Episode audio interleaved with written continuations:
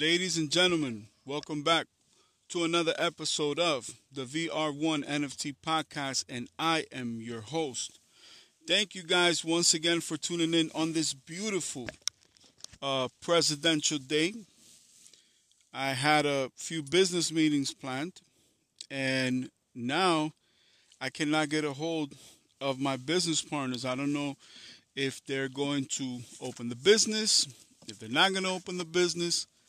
I've had a few things to handle myself, which is what we're going to talk about. And um, today we're going to talk about digital distribution. So I'll see if I can squeeze in a module for you guys. But I basically want to let you guys know where I stand. Okay. So I released an amazing album um, yesterday. It was titled The Only Home I'll Ever Know. It's an NFT of the album. There's 16 brand new original songs. The NFT is actually, if, if you guys remember, like the color changing Hot Wheels, that when you would wet them, they would be one color, and then when they dried up, they'll be a different color. Well, my NFTs, a lot of the times they're programmed that way. So they look a certain way for a specific amount of time. And after you listen to it several times, then basically you will get to see the, the, the NFT kind of morph into its final stage. So the NFT release of the album is at its final design. Let me fix my speaker so you guys hear me perfectly. And um, I'm enjoying it because I was able to program what I believe is going to be the final mix of the mastering. Um, the first release was good for what was my intention was to get it out as soon as possible. Actually, it was delayed for about a day and a half. And um, besides that, um, you know, able to move forward. We uh, we raised the choruses a little bit. We adjusted the sound of the instrumental, and we added the final layer of the vocals. And um, it made a huge difference when you hear the sound quality all across different monitors. It sounds so much better. So let's talk about that project so that you guys can understand that it was a labor of love. Um, one of my childhood friends uh, this gentleman is like a brother to me, whom is also one of my business partners. Basically, sent me these two pictures of my childhood home because he was visiting some family members and he just happened to pass by. He thought about me, so he took some pictures. So I took the picture and I turned that art into what would be the concept and the cover art for the NFT, which would become the cover art for the album. And um, I was so emotional, I cried the first day because I had been going through so many things that day and I had been praying so hard. So to me, I took it as a sign from God, like just keep going, just don't worry. I know things don't look perfect right now, but I'm I'm working on something for you. So I didn't record that day, but I already had pre-programmed like what the visuals were gonna be and I had already uploaded all the instrumental tracks, the beats to the motherboard, so I could record rapid fire. So, um, the following day, when I got to record, and and by the way, let me pause real quick and say this before I forget. This has been the longest album that I've worked on since my first unofficial official release of the Aventador LP which was in 2012, I believe, 2011, 2012. I, I need to double check myself. Well, that album, I was using a a MacBook Pro that I had just gotten. I was using Pro Tools SE because it came with my M1 Audio um, condenser mic, USB condenser mic and um, it comes with the stand and everything else. And um, you know, I was using Pro Tools. The album sounded crazy. The production quality is amazing because Pro Tools is so powerful. Now, at the time, you know, Pro Tools is still the standard for sound and, and for music production and engineering. But, you know, a lot of other producers use different things that they're more comfortable with. So, long story short, that album was written, was recorded. I used a lot of the the Life After Death, the Notorious B.I.G. beats from that album. That was, uh, you know, more or less my my architecture foundation. That whole album was like my version of that album, and um, that became my first official album because it was written and printed out and formatted perfectly. Lyrically, it was too potent. Like to this day, there's there's very few artists that I can even. That album just destroys everything. It's just so, you know, very well put together. Um, I have this famous quote where Tupac had an interview, right? And in this interview, Tupac is saying, "I won't change the world, but I'll spark the brain that will change the world." And you know, Tupac is one of my idols, right? So one of my favorite artists, one of my mentors as a kid, you know, helped shape the way that I think about the world. And um, you know, in one of the lyrics I said, well, I, I wrote because again, you know, I don't really write, but I can write very well. And um, you can tell the difference. Like my flow, when it's a written flow, is completely different from my my flow that's off the dome, where it's more emotional. You know, my flow that is written is more technical. So in in one of the the in one of the verses, I said Machiavelli succeeded in speaking, sparking the brain, and that bar is so ill because I was basically explaining how I felt about that situation, you know, and that's just an example. So the lyrically, the content is so fucking raw and pure. It's like it's it's, it's just a lot. And um, long story short, that's what sets that album apart from every other album. So the time that it took to, you know, try to get the verses on there and the ad libs and the choruses and arranging the track and everything else, it was my most production heavy recording ever. So then when it comes to this album, what I did was on the day that I was recording, the first thing I did was I laid down all the choruses, or at least the initial and principal foundation to the choruses, right? Then I was able to lay the vocals. So the vocals are always rapid fire. And the only difference is in this one, I explore something different. Normally, if I'm doing the choruses, I'm laying choruses down. That's it. If I'm doing verses, I'm doing verses only because I'm used to doing everything at one shot. So because I record first time, one take, one shot, one kill, um, which is my greatest weapon and advantage as far as amassing this beautiful catalog that I own today. Um, in this album, it was the most labor intensive. Like if I can put a, a a time frame, I worked on this album between 12 and 14 hours yesterday and I released it. I released the two versions with the three NFTs. And normally I could put an album together in about an hour and change and release it and that's it. If I ever want to add anything to it, it'll be much much later down the line. You know, depending what I have going on or what I'm planning to do with it. So, long story short, um taking all things into consideration, I did this album in four stages. First, it was uploading the artwork and the instrumental beats to the motherboard. Then it was recording all of the vocals right after doing all of the verses outside of the choruses and the bridges and the hooks. Then I had to go back and re-highlight the choruses, and um, of course I had to engineer it and I released it.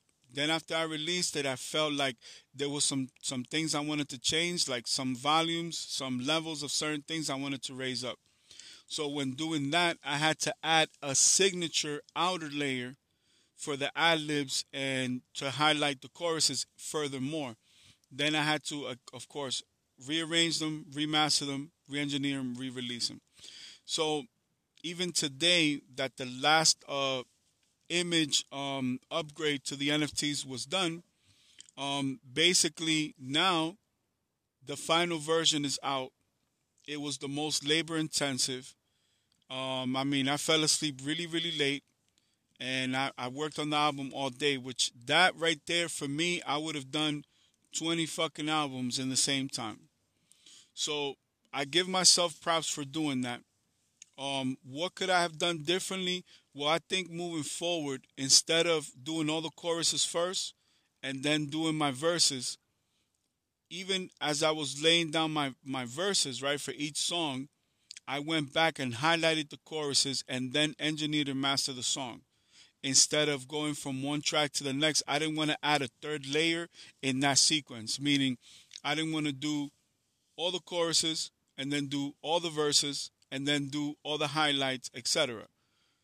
I did all the choruses, then I did all the verses per song, then I did the highlights to that chorus, which takes a lot of downtime because that initial thought or that initial concept that I want to use, like that energy that I want to portray on the next following song, is diminished because I'm stopping to have to do the chorus, etc. So, one thing about the way that I record, and one of the reasons why I have amassed such a huge catalog, is that I'm able to sequence um, everything else the way that I do, but in a very efficient way. So, whatever I learn today, I apply it today. I don't have to go through this process of, you know, getting things right. Also, um, a small percentage deals with the production because for the 16 tracks that I selected, you know, I don't hear them.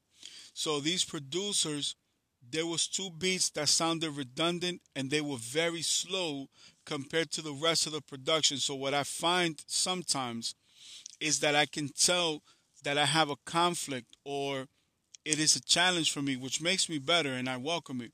But um, when a producer produces tracks just to express whatever that feeling is for that moment, and when they produce, they don't think about, well, if I was creating an album, how can I create units that come together to to form a collective that becomes an album or an EP? you know, if you're producing 16 different wild tunes, unless you have a signature as far as production, it's not going to be too coherent. Sometimes that can work if it's done intentionally or if it's not done intentionally, but still there's a a streamlined effect, then that could potentially work. If it's not necessarily that case, then it may it may work uh, completely uh, differently, right? So the breakdown might not be the same. So as I see it fit, you know, sometimes I do want to listen to, let's say, other production, or I do want to listen to other producers, but I'm unable to do so for the simple fact that I feel that I can't capture the initial thought. Um, at the same time, I do like progressive choruses which in the beginning of the album, when you listen to it, you'll see that the choruses are progressive to the sequential songs that follow. Now, if I'm freestyling, meaning if I'm recording fresh off my dome, the chorus may evolve as the lyrics are evolving, as every song is evolving into an EP and eventually an album, which is a good thing. I kind of like that. I like that vortex of energy. Um, for me, that probably would work best but um, for this album, I didn't make it so much about myself. Like I wanted it to be chorus heavy and chorus friendly because the people that would be listening to it are basically from where I'm from, grew up in my stomping grounds, and um, this is to kind of give them a gift to say, you know what, I'm gonna do an album. It's gonna be chorus heavy for you guys, so that you don't have to memorize all of my complex lyrics. You could just memorize the choruses and enjoy the song that way. So in a sense, I kind of passed the baton. Like I, I catered the album to connect a little bit differently than my regular album. So this album is very unique in that sense that it has all those uh, elements inside of it. And one thing that I looked back uh, on yesterday is the fact that it was so labor intensive. And um, again, there's two records that I can say for sure kind of add a, a pause to the to the album, kind of slow it down. and and it breaks the album down and then it builds it back up. So for that effect, it was very good, very awesome. Then between the first and last song, they're so cohesive because it kind of expresses a complete message. So I'm very proud of the album. You know, um, I always feel like my newest album is my best album, and I challenge myself every single time to produce a better album. I, I have had situations where I have worked with producers that just they're, they're on the lane and, and the energy's there and then it just fucking falls apart like they just give up on the energy and the momentum and um, sometimes a producer either wants to express that or they're going through something in their personal life and it kind of uh, affects how they produce or whatever how they create their art so, long story short, it kind of puts everything into perspective. So for me, um, I try to let the producers do what they do, but um, you know, I feed off the energy of the instrumental or the production. So I do challenge myself to work with a new producer every time I release a record and I try to highlight what they already bring to the table. So I forced myself to do those records. I could easily remove those records from the album. I could have easily not done those records, but I like to face that challenge because for me it builds a muscle of development. You know, it gives me an opportunity for growth. It gives me an opportunity to kind of what would be the word? I guess grow from it. I guess grow would be probably the best term. Um, again, I normally record a little bit earlier today, but today was different because I was brainstorming about everything I had to do for my business partners and, and host these meetings, right? And I winded up using technology to just connect with them from a distance because I knew I had other things to do. So I actually listened to the record again, and this new version sounds even better. And would I go back and do a third revision? No. Um, I think just with the NFTs morphing into three different shapes and designs is cool enough. And in between those changes in designs, you had two versions of the album, with the first two images being the first part, and then the last image being the the the crowning achievement with the final mix. So I did include both records on the NFT in its second release form, and then I eliminated the the first um what's that called? I eliminated the first version songs to the final version. And again, this was all programmed in the NFT, so it's just cool, dope shit. And um, you know, at the end of the day, it just it is what it is. You know, at the end of the day, it's like building from that and um, you know, just taking it a day at a time, just taking it there and not worrying about anything. You know, just moving forward. Like I'm already looking forward to today's project, whatever it may be. And this will lead us into today's main topic. So I'm looking at distribution, obviously, because I'm getting ready for this transition, right?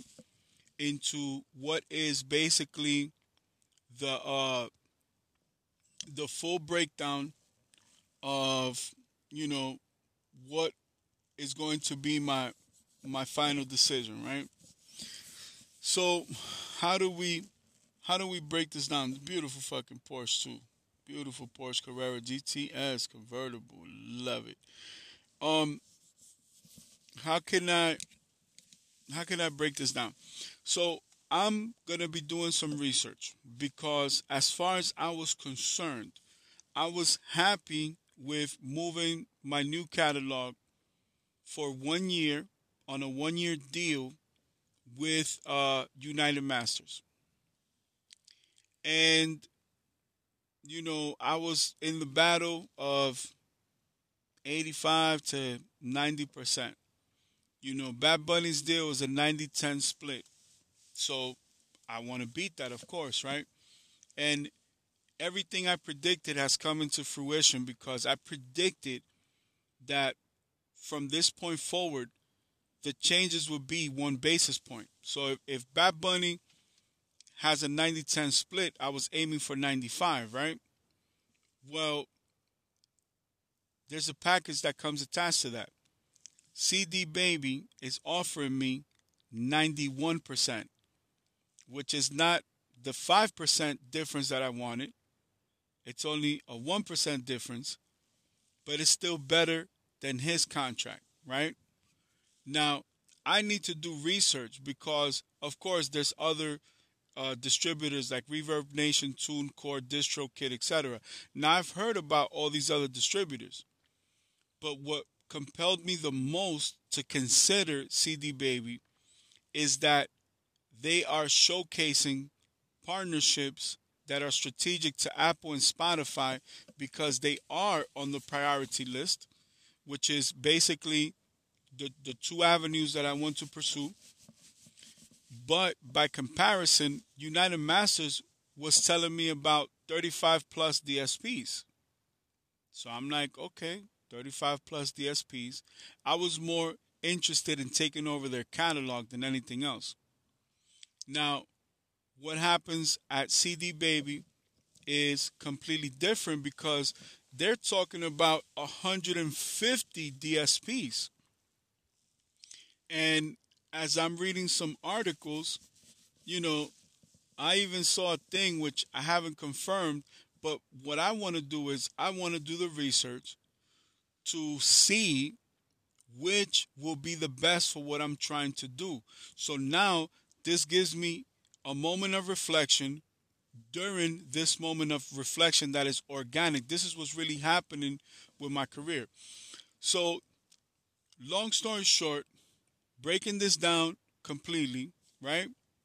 As I see it fit, it's basically another opportunity opening up for myself to be able to make an even better decision. For the simple fact that I didn't even consider looking into any other, um, let's say, any other distributor because, in a sense, my loyalty was to um, to uh, to United Masters, right? So I'm thinking Tidal, Jay Z, Steve Stoute. I even promoted it in a few songs. Give me one second. I'm trying to scratch this little thing in my back. Now I'm using like a a little extension piece that I use in my in my barbershop. So basically now this gives me the opportunity to rethink my thoughts because I'm very rarely deviated unless there's an implementation of technology that could vastly improve what I'm trying to do. So everything is an investment. Even from the, the business decisions that I made today, I knew I had to be in three or four different places in, in town today. And I decided to narrow that down to two locations and then to one location. And then I decided to basically say, you know what?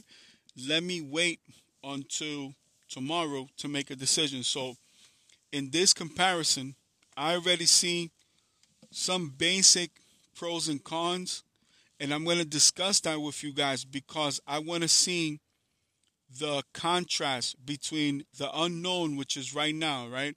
I'm I'm I'm constantly uh, approaching this situation to the moment where you know I'm I'm breaking everything down in the sense of after I do the research, I'm going to be able to give you guys some of the feedback.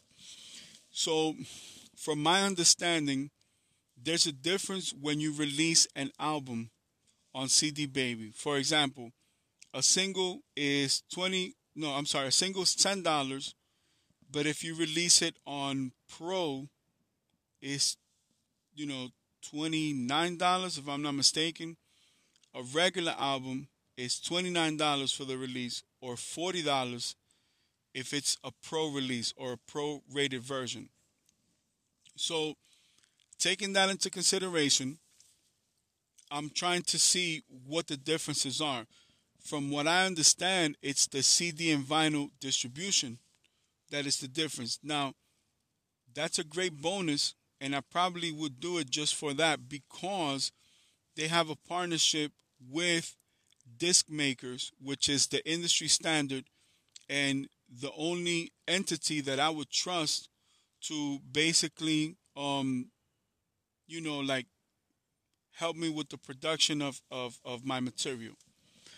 So automatically, I see that there is a price difference because, um, in comparison to United Masters, there's two options for pricing.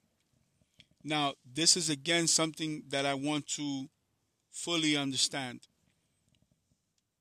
I believe, if I'm not mistaken, United Master says there's no limit to what you can release because they're getting a royalty. They're getting a mechanical royalty. CD Baby, by comparison, takes 9%. So it would be a 91 9 split on my, my advantage. Now, I could pay $60 plus tax for a one year uh, premium membership.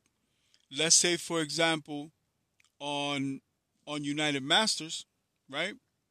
And what that does is it allows me to release at any time without any delays at, at that higher royalty rate, right? If I take the lower royalty rate, which is more like 85%, and what I intended to do initially, basically, I would give them a 10 days heads up. And I'm a little bit more constrained to how I can release but they still get the job done. Remember, this is only 35 DSPs.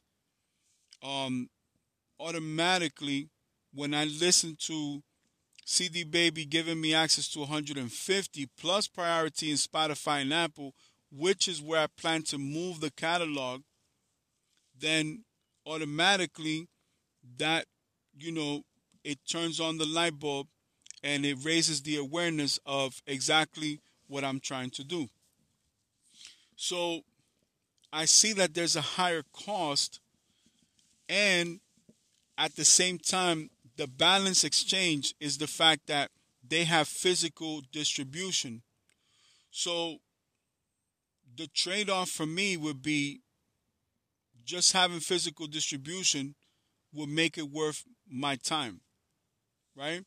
So as an added bonus for me to know that I'm, I'm in 150 DSPs, you know, some counters I I read something about 300, which I don't know, but let's just say the 150 by comparison changes the dynamic of everything because I was trying to be political too. You know, United Masters was started by Steve Stoute, and I know that that's you know Jay Z's very close friend, Nas his close friend, and um, you know he just got my attention with this second round of funding, which was like $56 million.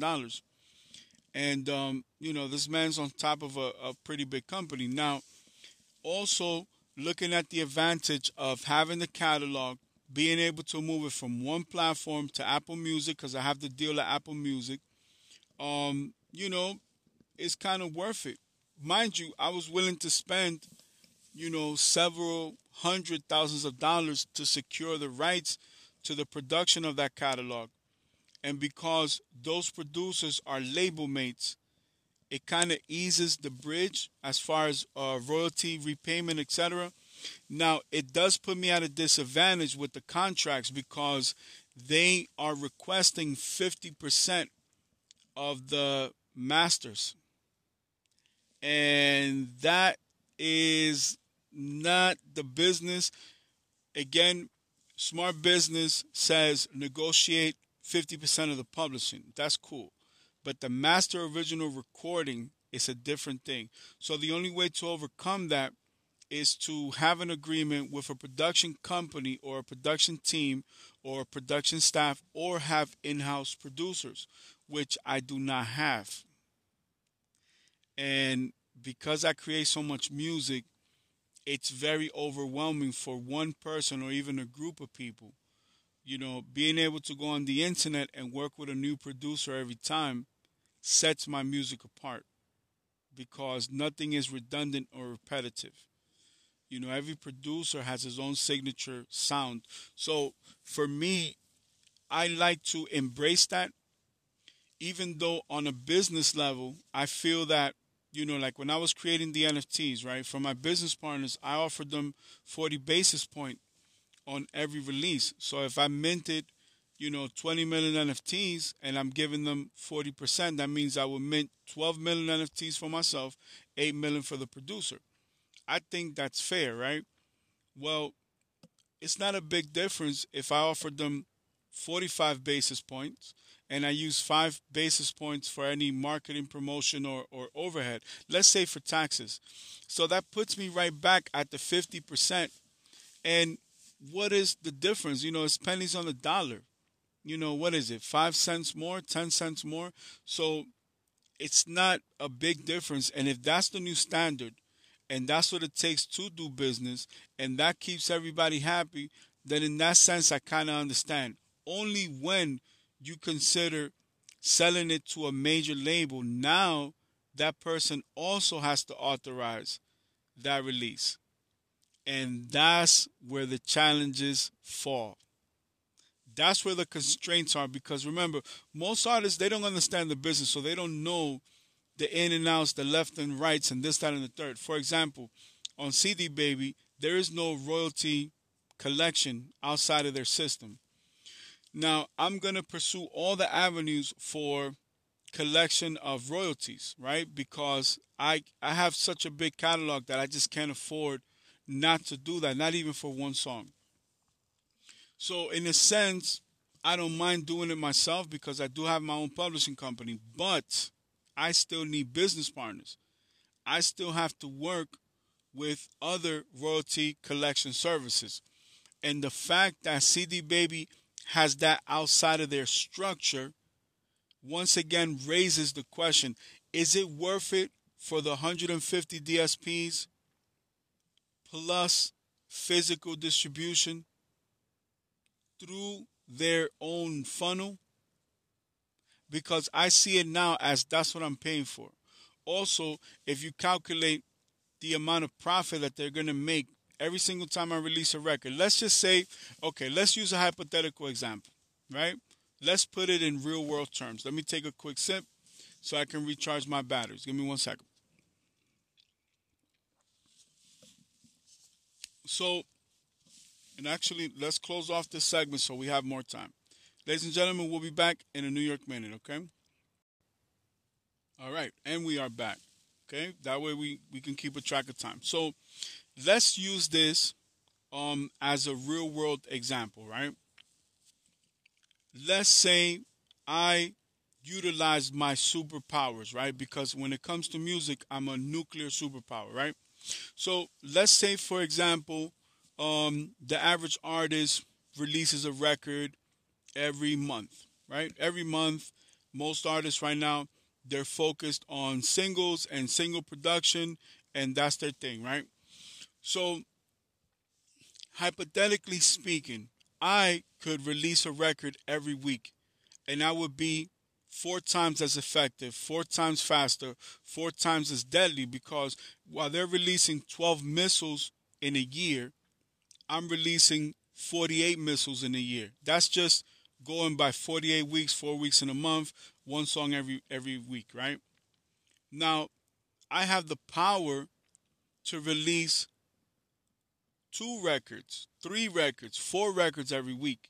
So if I wanted to overextend myself based on the current standards, I could release a song every two days, right?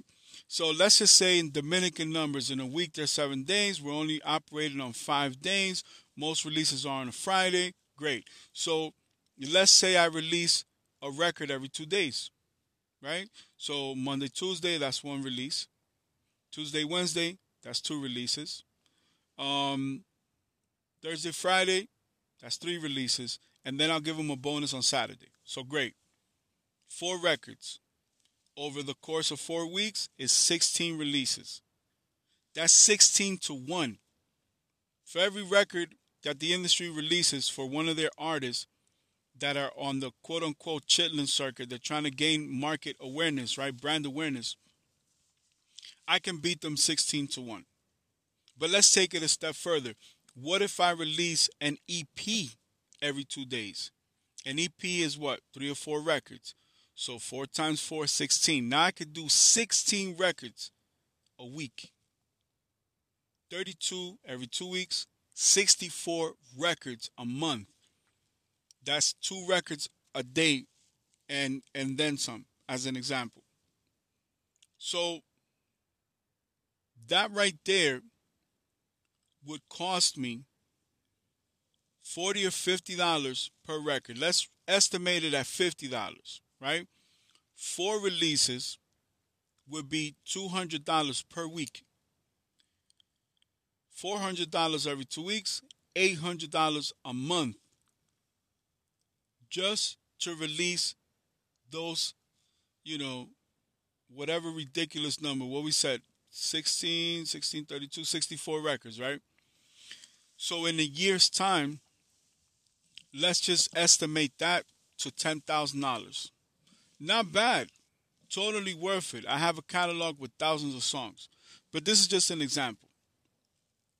So an additional 10,000 when I could use those 10,000 to secure on average 5 and 100 it's a thousand and times 10, that's 500. With about 10,000, I could secure not all of the catalog for United Masters, but a good portion, maybe 75%.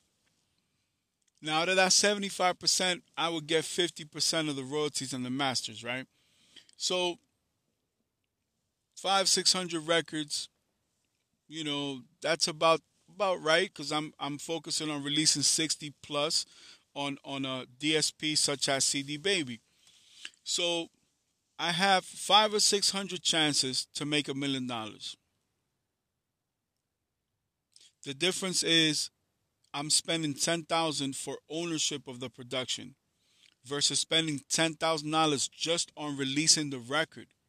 Even though the exposure is greater and the advantages are basically priority at Spotify and iTunes and physical distribution.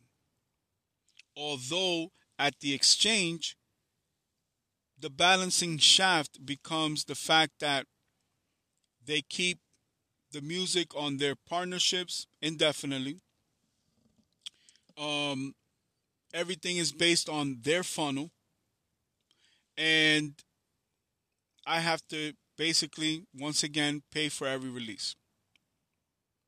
So I'm looking at ten thousand dollars that I'm gonna spend regardless. Now I could do that in one show, so I don't have a problem with that. But just as an example, which would be the best case scenario when I know that I have to spend one calendar year releasing at least 20 albums in order to secure the deal for my record label through Apple Music directly.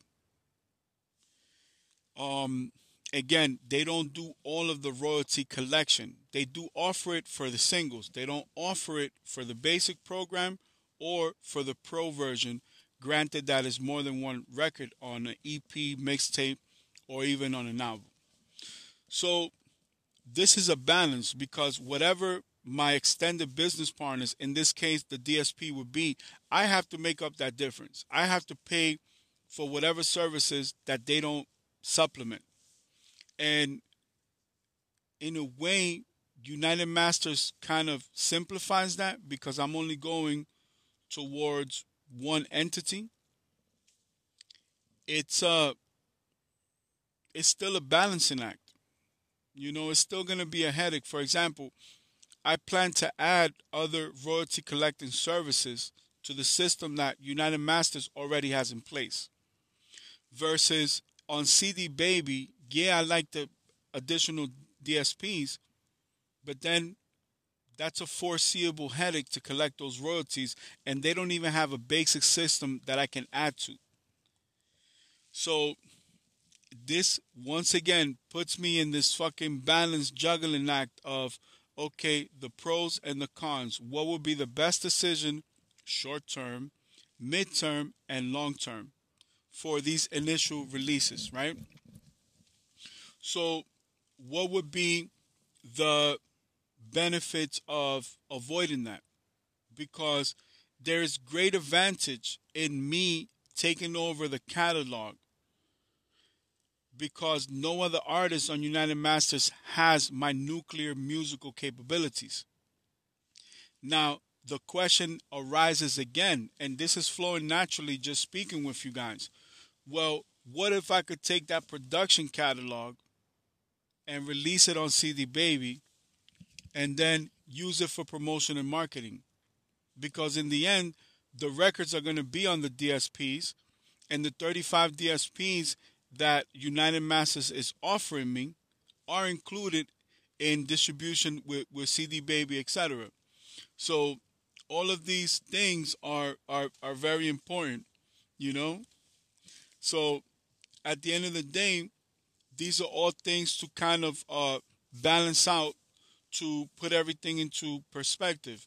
So what would be the best decision? Well, this is important because when I go overseas, I'm not going to be dealing with different jurisdictions to collect royalties and everything else. I'm going to put that in place before I go overseas because now when I am overseas, that's going to add an additional challenge. And timing is everything. The reason why I'm to release 16 to 30 to fucking 60 records versus each one is because I'm not believing the movie. I'm not in the comfort zone of saying, well, I'm doing, you know, the bare minimum or I'm doing the bare necessities because that's not going to suffice to give me brand awareness and and and uh, you know brand loyalty real estate in the hearts and mind of the people. So there's a dual race happening here. It's not only to release the records and promote the catalog, but it's building part of that catalog and trying to secure those sync deals for other opportunities. So there has to be a balance. It's like we're trying to release part of the catalog, we're creating a new catalog. We can't promote all of them the same. Some have to be bigger records than others. So now, how do you find a balance when I'm not only potentially negotiating with a record deal, but I am potentially going to be recording uh, for the purpose of negotiating a deal with not only ASCAP BMI for publishing collection, but every other uh, royalty collection service. But I want to go direct to an investment firm like BlackRock or Blackstone or Tencent, just to give you an example. Obviously, every partnership is going to be a major component for the simple fact that the same way that I could take the catalog for production from United Masters and release it on CD Baby, and although both of them have priority with Spotify and iTunes, and and ASCAP and BMI for me to move those catalogs to Apple Music directly, it's the same as bypassing Warner Brothers, Universal, and Sony, and going to an investment firm and taking it even a step further to go into Tencent, which is a Chinese investment firm, into all things that is media, audio, visual, hardware, software, Huawei, this, that, and third. All those companies fall under their system because what we have as a, as like a social media, Facebook, and the Amazon Prime, etc., they have that combined on one network and because they have the sheer numbers, they have all the political power, they have all the buying power for products, goods, and services. So, you know, I'll give you an example. I wanted to do NFTs for my clothing line, right? Well, who has the best prices on clothing? They do because they got the sheer volume and numbers. If I was going to sell my NFTs or license them out, I'm going with that company, which those brands are not known, but the price and the entry point is more accessible and affordable. So, because of that, in sheer volume, I'm going to produce more than I would in the States. Where, for example, let's say I, I signed a deal with Nike or Reebok or Adidas or Under Armour. So, it's the same concept because they're building their own DSPs to work with their system which if it works in their system is going to work all over the world. But now i'm bringing my library my catalog directly to them. And what's going to happen is a very good portion of artists and um, catalog owners or lessees will consider going outside of the United States and looking into markets like Canada, Europe, the Asias, the Middle East, and Central America. So a lot of the business, how, how business is kind of like on standby in the United States, a lot of business is going out again because the incentives, sadly, for growth are outside of the country. So as a business owner, what I'm essentially doing is adapting to the fucking future based on what's happening today, but I still have to negotiate at tomorrow's prices. I have to hold the value. The same way that my NFTs were basically frozen, the value only goes up because the demand is increasing. Now, if that at the time seemed like a great accomplishment, the new catalog and verification through Guinness World Records increases the value. Now, how I release those records while I'm negotiating, while I'm touring, while I'm fucking waiting on verification is the total package that I'm delivering to these investment firms because the difference is I own my fucking catalog. So I'm bringing my own money to the table. I'm not waiting on the dream. I understand how the music industry works and how the music business works. I also understand business and technology as a whole. So I'm bringing all this shit together to prove to the world that you can be an artist and be a businessman but also be an entrepreneur. Because you could be a businessman and play the number two, the number three, the number four, the number five guy. But to be an entrepreneur, you got to be a visionary. You don't want to buy company stocks unless it's through a business partnership where you're not interested in the cash. For example, I want fucking uh, uh, premium, you know, diversified stocks. I want preferred stock in whatever company I do a partnership with. I'm I'm I'm not concerned about the money because the money doesn't mean shit the stocks are more valuable to me than the paper dollars. Digital currency is more valuable to me than paper dollars. So, just to give you an example, so the question arises okay, so what do we do? And I just lost a thought and I'm going to try to gain it back. So, and again, I have to highlight that so when I re listen to this, I can think, what the fuck was I thinking? So, it's the same shit for me to go overseas understanding this and building a portfolio based on these values. So, this negotiation, this kind of stalemate, only increases the value as new content is created because I understand that I have to go on tour. I still need the essential, which is like the oil in an engine. I need to be able to produce. I need to be able to create physical products and sell them on my performances in order to keep the company afloat. So the shift and the growth will come in the shift of our own perspectives to not do business the same. So I'm going to try to revisit the moment where I spoke about I understand how the actual business works. I understand music and I understand technology and I am an artist and I am a businessman, but I'm also an entrepreneur. And where this is what I was saying, I don't value uh, buying a stock from another company. In a partnership, I can negotiate part of the stocks, right? I am interested in creating my own stock, meaning creating my own lane, my own opportunity, and everything else. I think I will lead the way for a percentage. I don't know if it's 20, 30, 40% that may look overseas. Because unless companies in the United States are up to speed with the technology, sadly, they're going to lose market share and market sales to new emerging markets, new emerging clients, consumers, and listeners of music. Because just in the last year, Spotify grew an additional 92 to 96 million of paid subscribers. So people are willing to pay for premium content if they see additional value than what the common consensus is or what other companies are willing to offer. So, again, I'm being a witness to all these changes from NFT technology to streaming to the royalties and everything else. Now, I wanted 5%.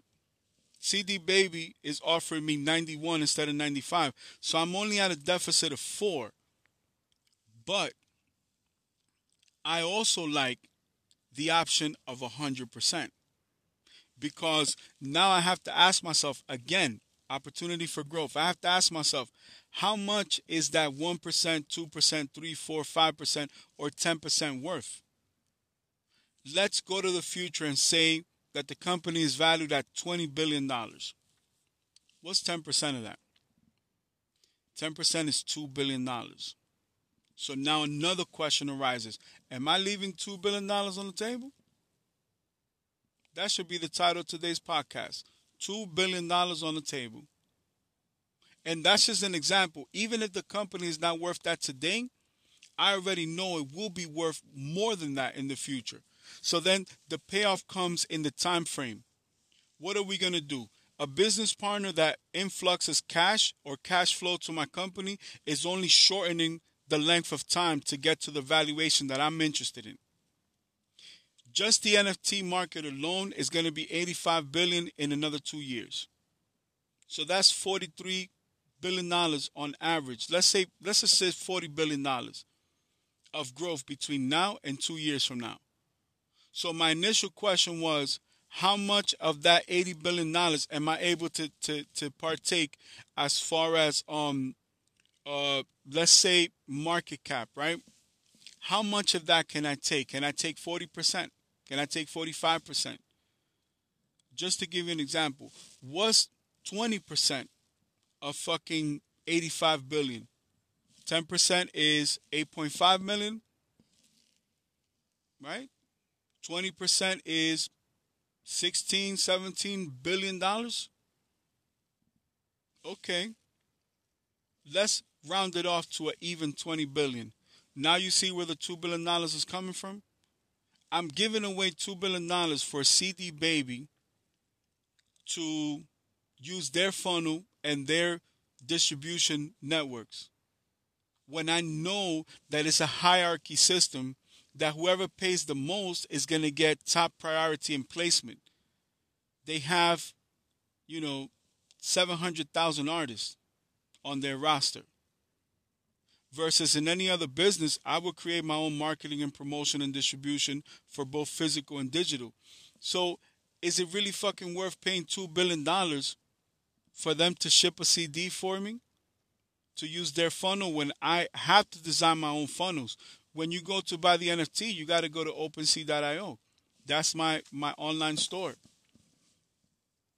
So, what would be the difference with building a website or putting an extension to a website or, or a page on Amazon Prime? What's the difference? I'm fucking paying nothing for that. And and guess what? Amazon Prime already has the customers that I need most people are doing their shopping online. Not all, but a very good portion. I say 72%. That's huge in any country and in any market. So, the music royalties, I'm still going to have to register each song, each release with each division in each country. They have their own mechanical royalties, streaming royalties. What is platinum over here may not be platinum somewhere else. Like, I don't even give a fuck about going platinum in the United States because at 20% of those sales, I'm platinum overseas. So, as far as business, a platinum record is a platinum record. If I tell you, yo, I've, I fucking went 20 times platinum overseas, you have to respect that because it still shows that the proof of concept is a viable reality. It shows that it is a tangible good. So, you can't be all things to all people and you can't do everything at once, but you can be selective in what you choose. And right now, I'm fighting for my legacy, my career, my catalog, my company, my future. Everything that I want to do is around the corner. Like we're talking about a projected time frame of 2025. So even if I go on tour for 2023 and let's say I only produce a few million dollars, that will get me through to the wave of 2025 because I'll be one year away from that goal.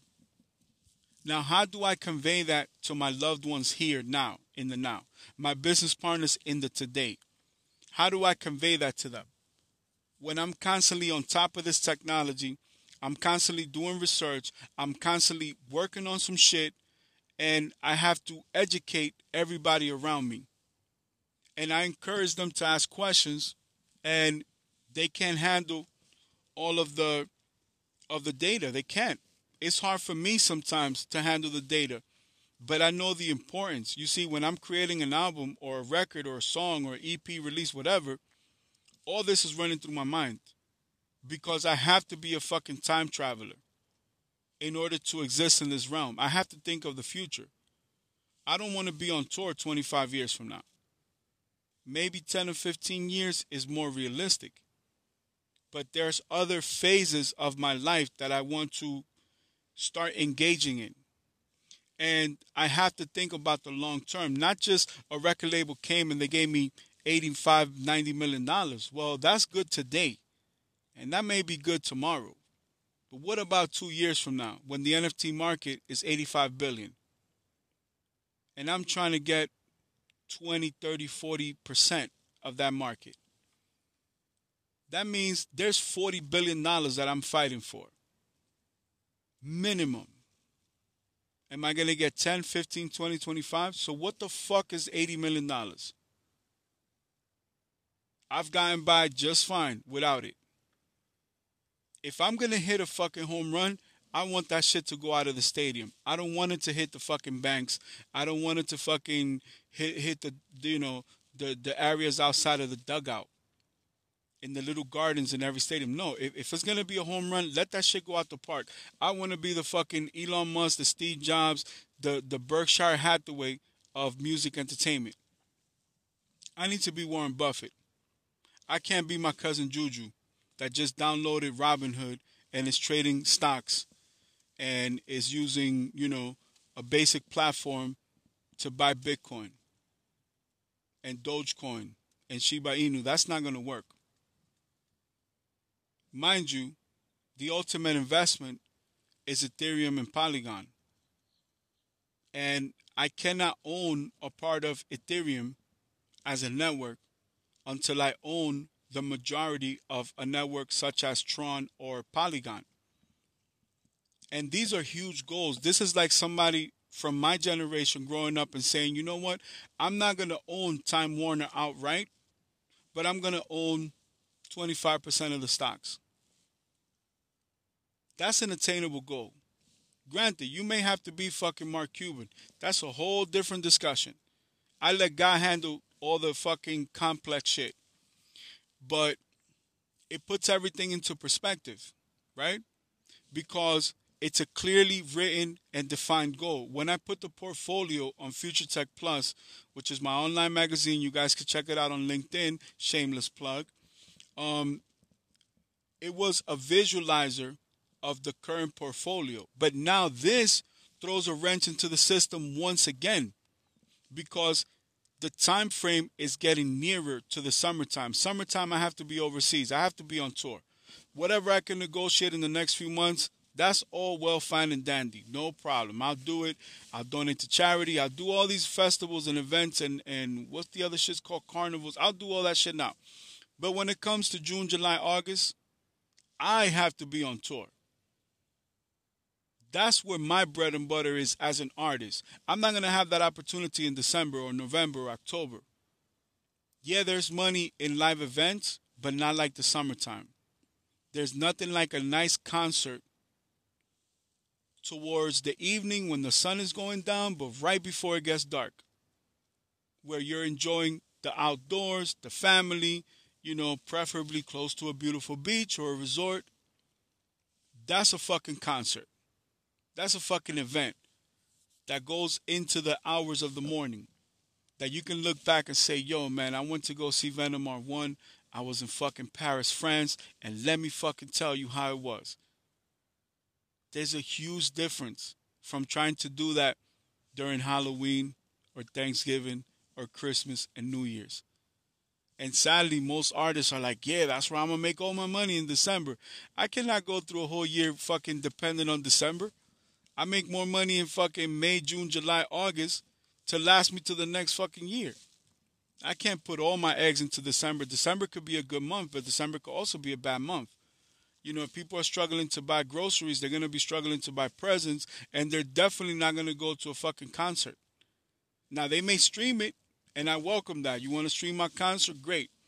But I need the day to day cash flow in order to put these performances together and do this direct digital marketing and this physical marketing and create these products and services and be able to travel to close these deals. If I'm going to close a deal overseas for a clothing company, I have to physically be there.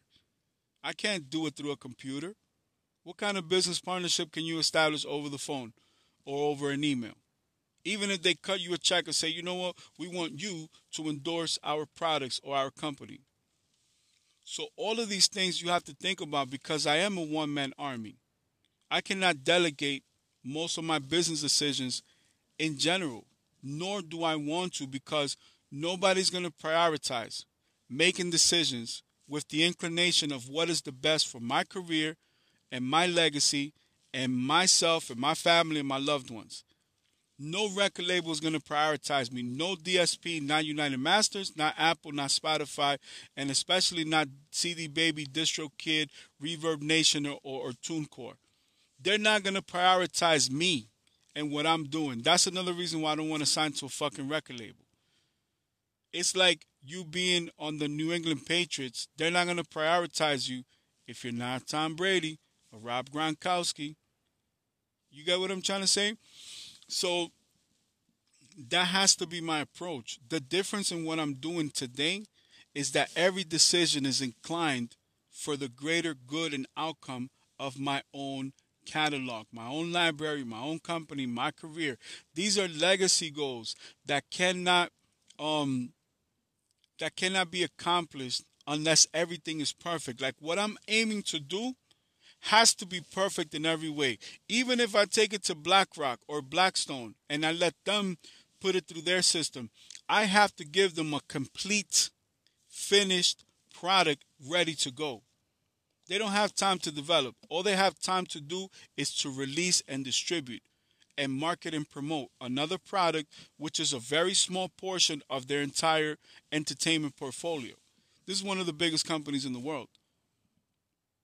So it's up to me to pick apart their corporate offices and their corporate markets and their regionals and perform in those markets and penetrate those markets so they can see the value in my brand and say, you know what, a great addition to have to our fucking portfolio.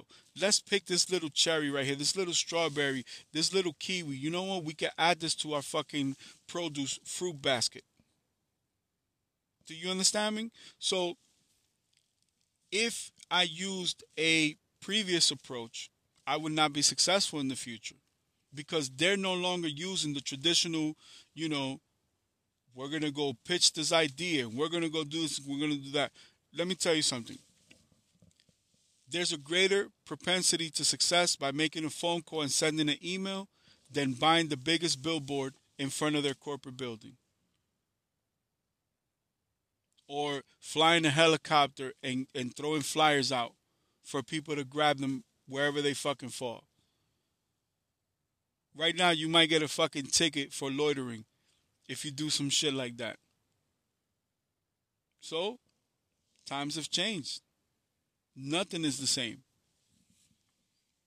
So I have to put myself in the shoes of BlackRock, Tencent, or fucking Blackstone but you also have your J.P. Morgan Chase, you have your fucking um, uh, Morgan Stanleys, and your Dean Witters, and your Merrill Lynches, and and all those other companies. One second,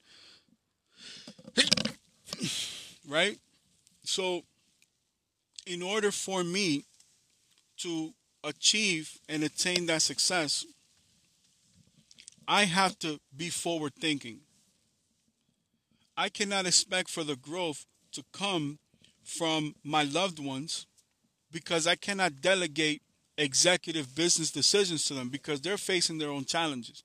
I can't expect them to be anything more than support emotionally, like a support dog. That still requires for me to feed it and, and bathe it and care for it. In order for me to get the companionship, I gotta fucking provide for that support dog.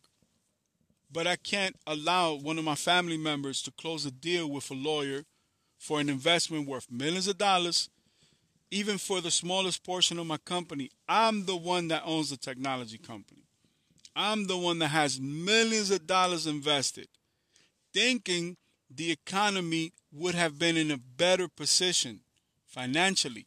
Not that it's in a bad position in the sense that I know it will get better eventually, and I know that things will kind of bounce back. But in all actuality, today, right now, at this moment, it's just physically um, not not there. So, as tough as financial times are, and as challenging as it is, I cannot tell you that I haven't had moments where I was like, man, maybe I should have done this differently or I should have done that. You see, if I didn't invest in the technology company, I wouldn't be where I am because the NFTs would have never been created. I would have never embraced that technology had I not known what I know today. If you look at my portfolio, so many of those investments at least have stemmed from my technology company, even though, you know, the company's still fairly brand new. Like I'm just about to hit the six year mark. I don't have 60 fucking years. I'm not fucking Johnson and Johnson. Fucking 600 year old company. I'm very young in this game. Even though social political pressure, society wants to tell me, oh, you're 40 years old. You're fucking done. You're old. You're this, you're that. Well, say that to my designs. Say that to my hardware, software. Say that to my music catalog. Say that to all the records that continue to be released on a daily basis and are destroying the market on the underground. The only difference now is time to monetize and capitalize on that. Because if you make music, you should make money. And this is a trillion dollar fucking opportunity that I have nothing to lose and everything to gain by pursuing it. So, understanding that today, whatever challenges that the day brings me, I have to overlook that and say, you know what? I have a trillion dollar brand in my hand. And in order for me to reach that Louis Vuitton Hermes level, I'm going to have to work very, very hard. And it's not going to happen overnight. It's not going to be an event. Nobody is going to discover me pushing a, a shopping cart homeless and say, You got talent. You're the one the difference between the music industry, the music business, just entertainment, any creative art, technological, you know, investment is me. I need to connect with the brands. I need to look for the endorsements. I need to look for the digital marketing dollars. I got to be creative in my shows. My shows may not be big, but for example, I'm, I cater at my shows. No other artist can do that. I have digital cassettes. Right now, I am 100% for digital cassettes. I'm still going to do CDRs and DVDs and Blu-rays and regular CDs and, you know, augmented reality through NFTs and websites and programs and hardware, software, whatever.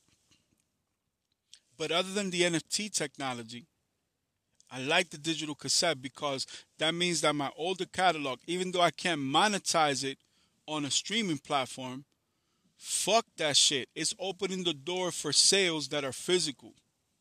And I don't have to worry about anything other than pressing up the digital cassettes and selling them at my performances. I can still sell them directly on Amazon Prime.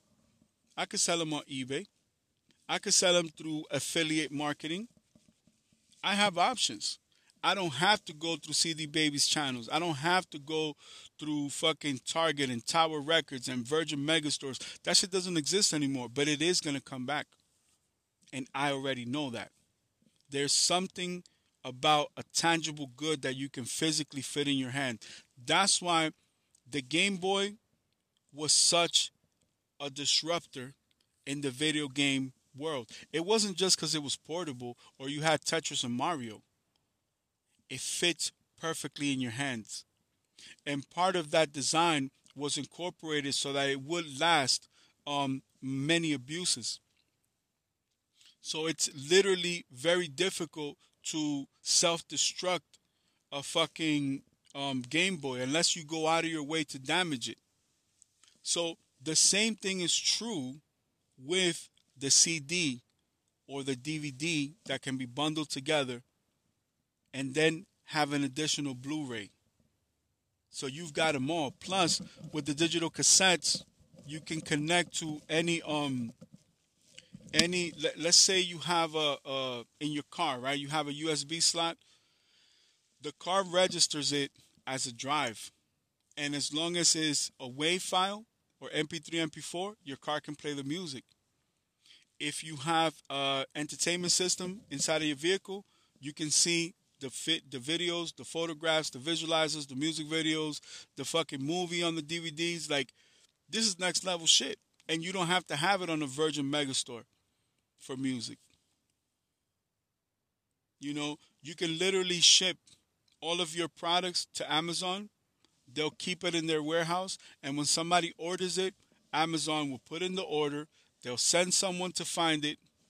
They'll get the physical product. They'll they'll bubble wrap it, you know, shrink wrap it, whatever, foil wrap it, boom, put it in a box, and send it directly to your consumers. I don't have to physically go to my warehouse and fucking drop ship and fucking, you know, fill the box and put the fucking shit from UPS. I don't have to do none of that shit. Now, all this revenue stream, what do you think is going to do? It's going to promote my NFTs, but it's also now going to promote the physical product. So that little streaming money, that's all digital marketing because there are chambers on the internet that they block off unless you fucking pay. You got to fucking pay to play in this system. And that's just it. Whether you like it or not, gravity is gravity. The ozone layer is what it is.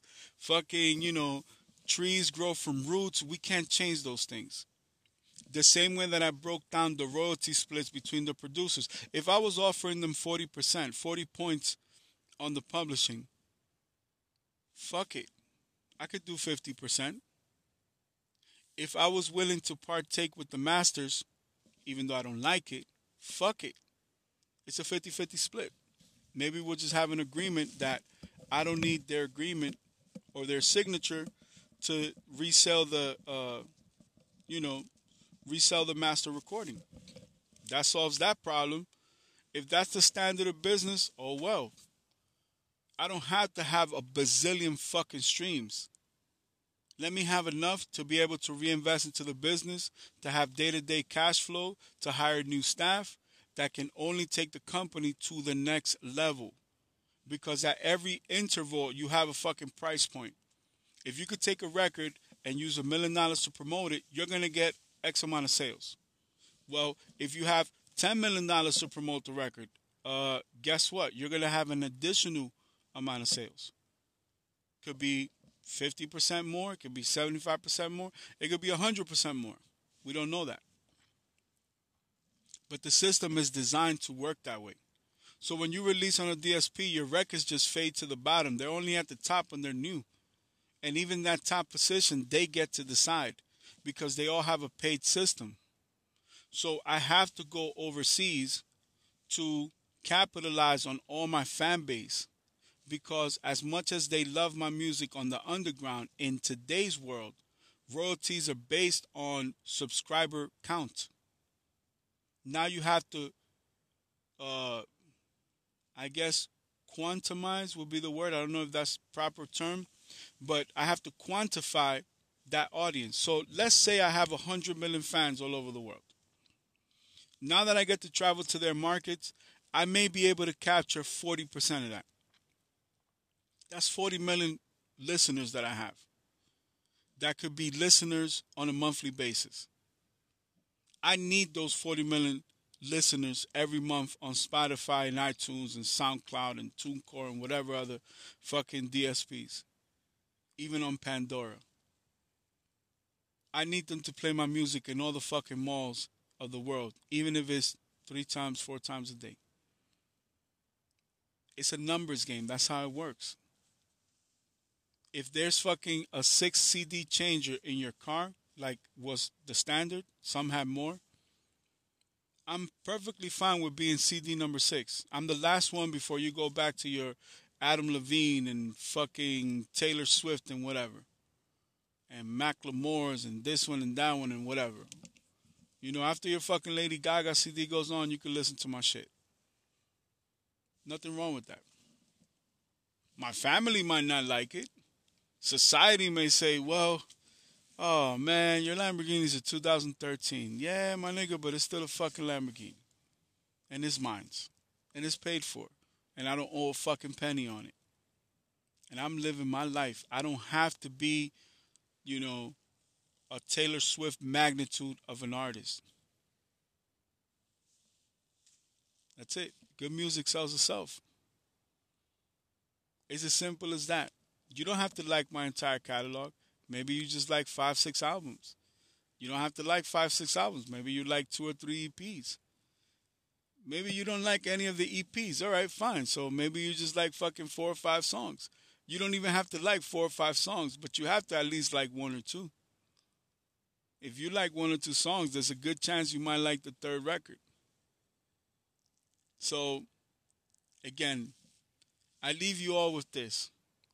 As um basically what would be the term? As I am nurturing, I'm cultivating these thoughts, conversation style, sharing it with you guys so you get to see how I build this company from a dollar to a trillion dollars. Hopefully, this can inspire you and you can learn and apply this to your own business ventures. Maybe it plants the seed in order for you to renegotiate terms on your own products and services, on your own premium brands. Because at the end of the day, we're here to learn from each other. I don't have all the answers, but I have a very good portion of the answers. And the very little that I need, I'm looking forward to learning each and every single day at every interval. Every opportunity that I get is a learning experience. So I'll give you an example. For today, I'll be in my office. I'll be working on an article for Future Tech Plus.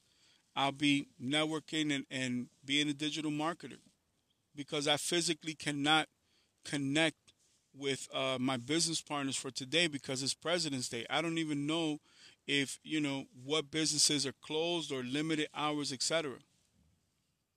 But I'm going to be as productive as I can be because I know later on tonight, when it's all said and done, I'm going to be in the studio working on a brand new release, on a brand new project, and tomorrow I'll be facing whatever challenges arise from tomorrow. Because if anything, now, instead of trying to pursue the attention of a fucking record label, now I'm pursuing the attention of an investment firm. So everything is completely different. And before, that may not have been the case. The way we consume products and services is different. The way we negotiate uh, products and services is different. The way we create the content and, and distribute whatever premium brands that we're building, products and services, everything is different. So because everything is moving so fast, that phone call, that text, that uh, data point, whether it's in a video that you send. Maybe you posted something on, let's say, a YouTube or, or whatever example, you know, and an email does more damage because people can connect to it at their uh, at their leisure, at their greatest uh, advantage to them, you know, at their time frame, on their own pace, and that's how business gets done. Because at the end of the day, business is hand to hand combat. It's dealing with people it's a it's it's a constant trade off of okay, this is what you have and this is what I want and this is what I require and this is what you need. Everything is a balance of an exchange of all of these ideas and all of these thoughts. So everything is is is the breakdown of that execution. That's really what it comes down to. You know, here I am in a position where I could just be an artist but look at how many other things I would be leaving on the table. So either way, I can't lose. Either way, I'm going to do music for the rest of my life. I might as well get paid for it. Either way, my catalog is going to continue to grow. Either way, I'm a businessman who's going to continuously educate himself and I'm going to negotiate the best deals. And if the market changes later today, I will adapt to it. And if it changes tomorrow, I will also adapt to it. In the same way that if the market completely changes a year from now, I will be negotiating a completely different deal. Why? Because I can't see myself signing a long term commitment to a record label. Five years? Are you crazy? You know how much shit I could do in fucking five years? That's like an eternity from now. So, what needs to change is that perspective, is the filter with which we see things. So, for example, in my culture, we're very passionate, very loving. Everything we do is so intense that, you know, with my family, if they don't see it on TV, it's not reality. Their definition of success is I'm on uh, Good Morning America, I'm on Oprah, etc. Nothing else matters. In the real world, the real shit that matters is not glamorized in Hollywood. It's not written in a book. You're not gonna find it in a course, and they're not gonna show it to you on a on a fucking live stream or on television.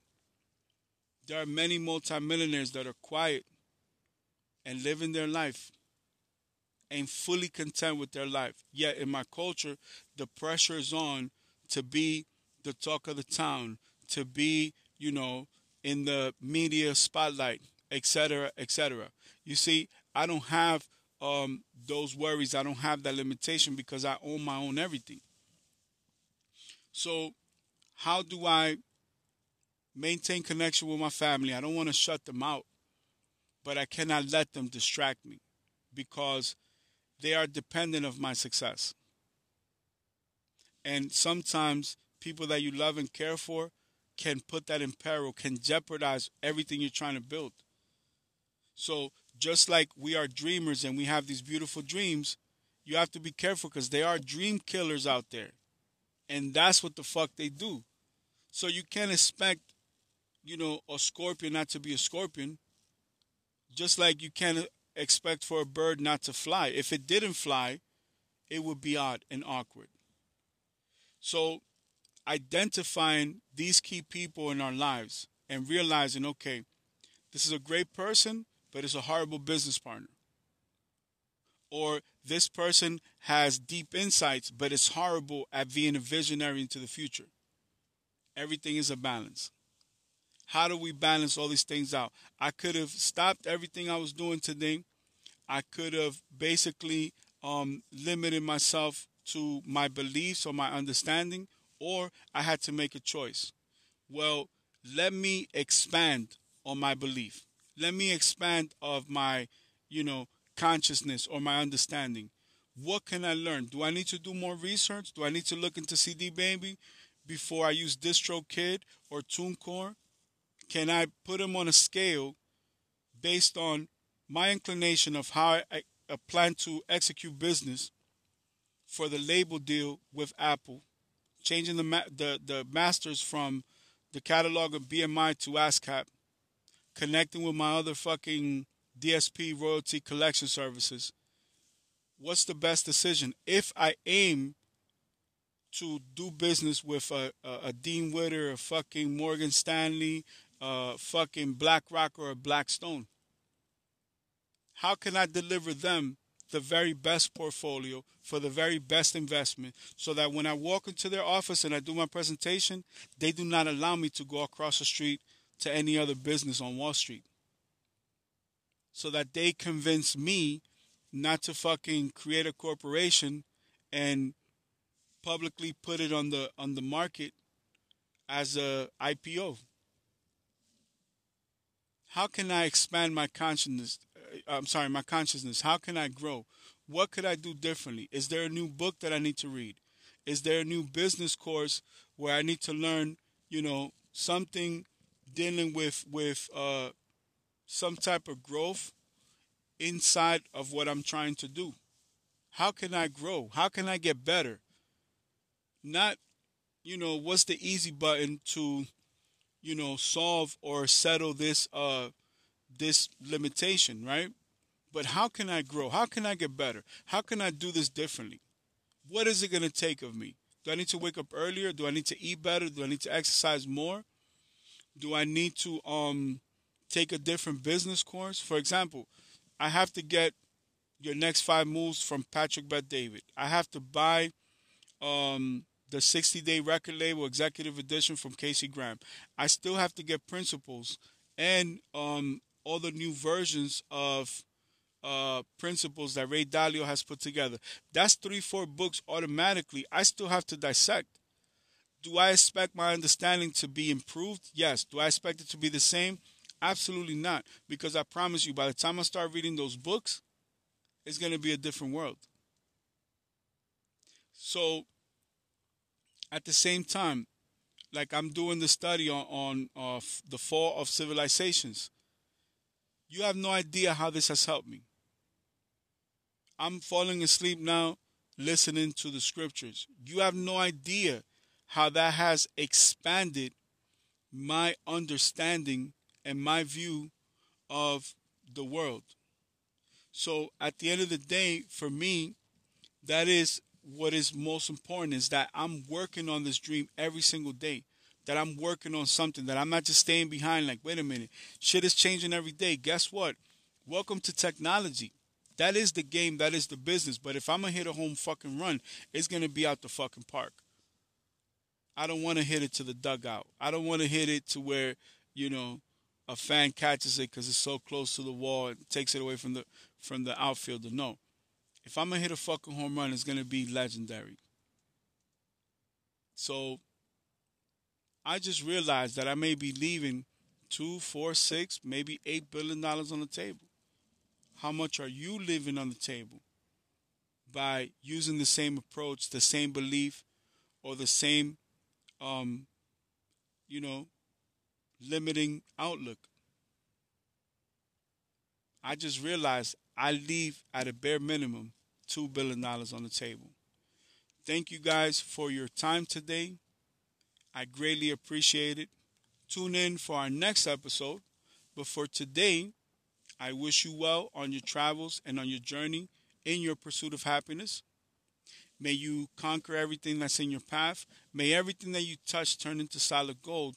And please always remember to dream big because dreams come true it happened to me, and I know for a fact it's going to happen to you. Have a wonderful day.